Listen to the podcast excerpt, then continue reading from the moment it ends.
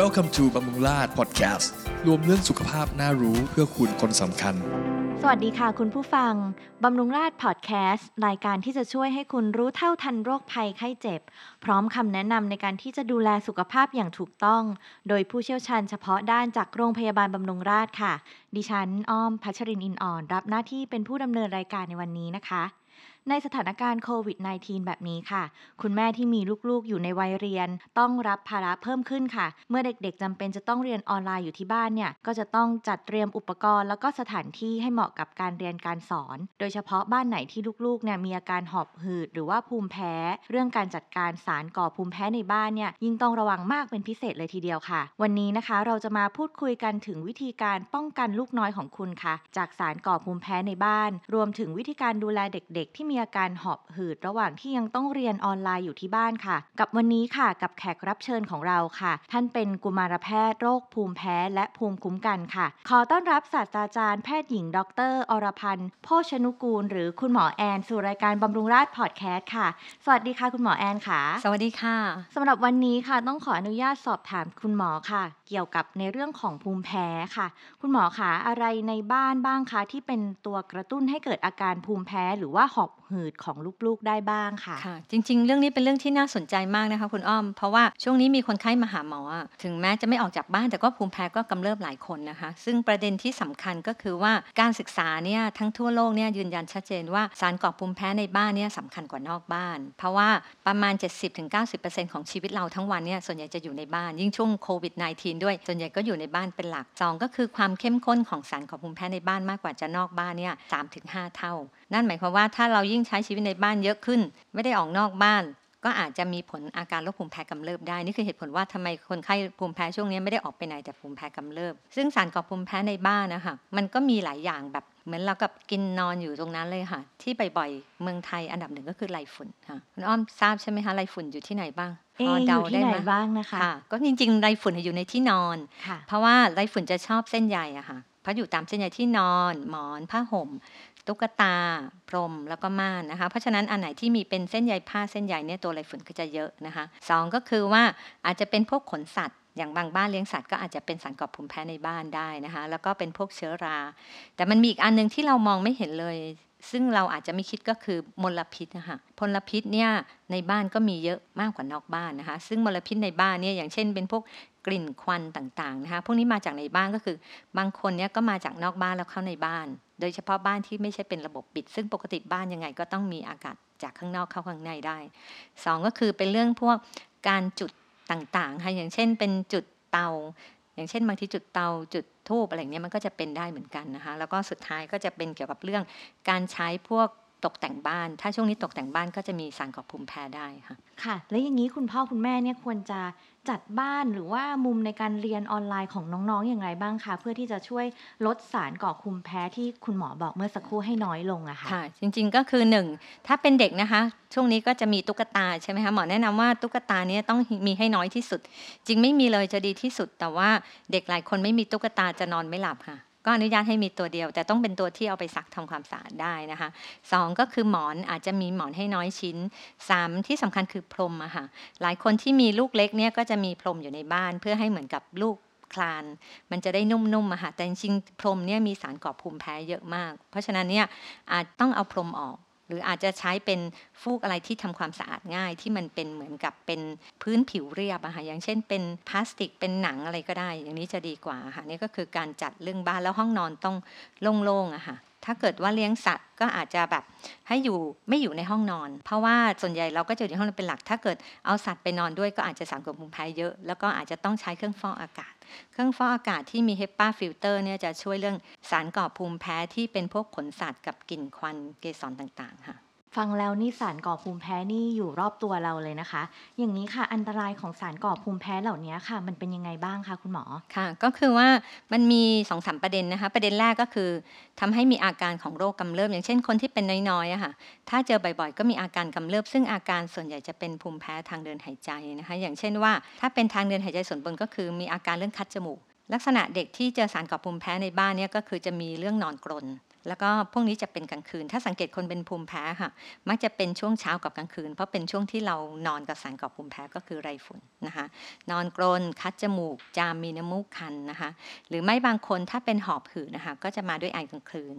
หลักก็คือไอเป็นชุดๆ แล้วก็อาจจะมีอาการเรื่องเล่นแล้วก็เหนื่อยง่าย เป็นจากหายใจไม่ทันนะคะส่วนอาการผิวหนังก็อาจจะเจอได้ค่ะ อย่างบางคนนอนบนเตียงแล้วก็จะคันง่าย อันนี้ก็เป็นจากการที่เราเจอสารขอบภูมิแพ้ไรฝุ่นนะคะ อย่างนี้น้องๆที่เป็นโรคหอบหืดนี่น่าเป็นห่วงนะคะ ทีนี้ค่ะถ้าน้องที่เป็นโรคหอบหืดเนี่ยจริงๆแล้วเราควรที่จะดูแลอย่างไรบ้างคะคุณหมอในช่วงที่เด็กๆเนี่ยเขายังต้องอยู่ที่บ้านเกือบตลอดเวลาในช่วงเนี้ยค่ะค่ะ จริงๆ ช่วงนี้มันเป็นช่วงหน้าฝนด้วยนะคะ ถ้าหน้าฝนเนี่ยตัวไรฝุ่นก็จะหนาแน่นมาก แล้วก็พวกนี้เนี่ย ถ้าเกิดมีสารกองภูมิแพ้ในบ้านกระตุ้นอยู่เรื่อยๆ อาการเขาก็ยังมีอยู่เล็กๆ น้อยๆ แต่อาจจะอยากให้คุณพ่อคุณแม่ช่วยสังเกตนะคะ เพราะบางทีเนื่องจากโรคภูมิแพ้มันไม่ได้เป็นเฉียบพลันเป็นเรื้อรังมานาน บางทีอาการน้อยๆ เราอาจจะไม่สังเกตสองก็คืออาการจะเป็นกลางคืนทำให้บางทีคุณพ่อคุณแม่แยกห้องนอนกับลูกก็ไม่รู้ว่าลูกหลับดีไม่ดี อาจจะต้องลองสังเกตกลางคืน ทีนี้ถ้ามีอาการเนี้ยหมอแนะนำว่าคือต้องรักษา ด้วยเหตุผลที่ว่าถ้าเราไม่ได้ปรับสภาพแวดล้อมมันจะไม่หายเองได้เหมือนกับ คนเป็นภูมิแพ้จะไวต่อสิ่งกระตุ้นนะคะ ถ้าเจอตัวกระตุ้นทุกวันอาการก็จะเป็นมากขึ้นเรื่อยๆ ซึ่งการรักษาเนี่ยก็จะช่วยทำให้ลูกเนี่ยคุณภาพชีวิตดี หลับได้ดีไม่ไอกลางคืนนะคะ ซึ่งการรักษาอย่างเช่น ถ้ามีอาการผิวหนัง หรือจามน้ำมูกอาจจะรับประทานยาต้านฮิสตามินที่ไม่ง่วงนะคะ หรือไม่ก็ถ้าเกิดเป็นหอบหืดนะคะ ถ้ามีอาการไอกลางคืนบ่อย แสดงว่าเป็นเยอะ อย่างนี้ก็ต้องรักษาหอบหืดแบบใช้ยารักษาต่อเนื่อง พวกนี้ก็จะหายขาดได้ค่ะ ในขณะเดียวกันในบ้านก็อาจจะมียาฉุกเฉินไว้ อย่างเช่นว่า ถ้าไอบ่อยเหนื่อยง่ายก็มียาพ่นขยาหลอดลมนะคะหรือไม่ก็อาจจะใช้น้ำเกลือล้างจมูกก็จะช่วยได้ส่วนหนึ่ง แต่การใช้น้ำเกลือล้างจมูกเนี่ยก็อาจจะช่วยได้แค่ชั่วคราว จริง ๆ ถ้ามีอาการแล้วรบกวนชีวิตทั้งการนอนอะไรเนี้ยพวกนี้แนะนำให้ใช้ยาต่อเนื่องจะได้ผลดีกว่า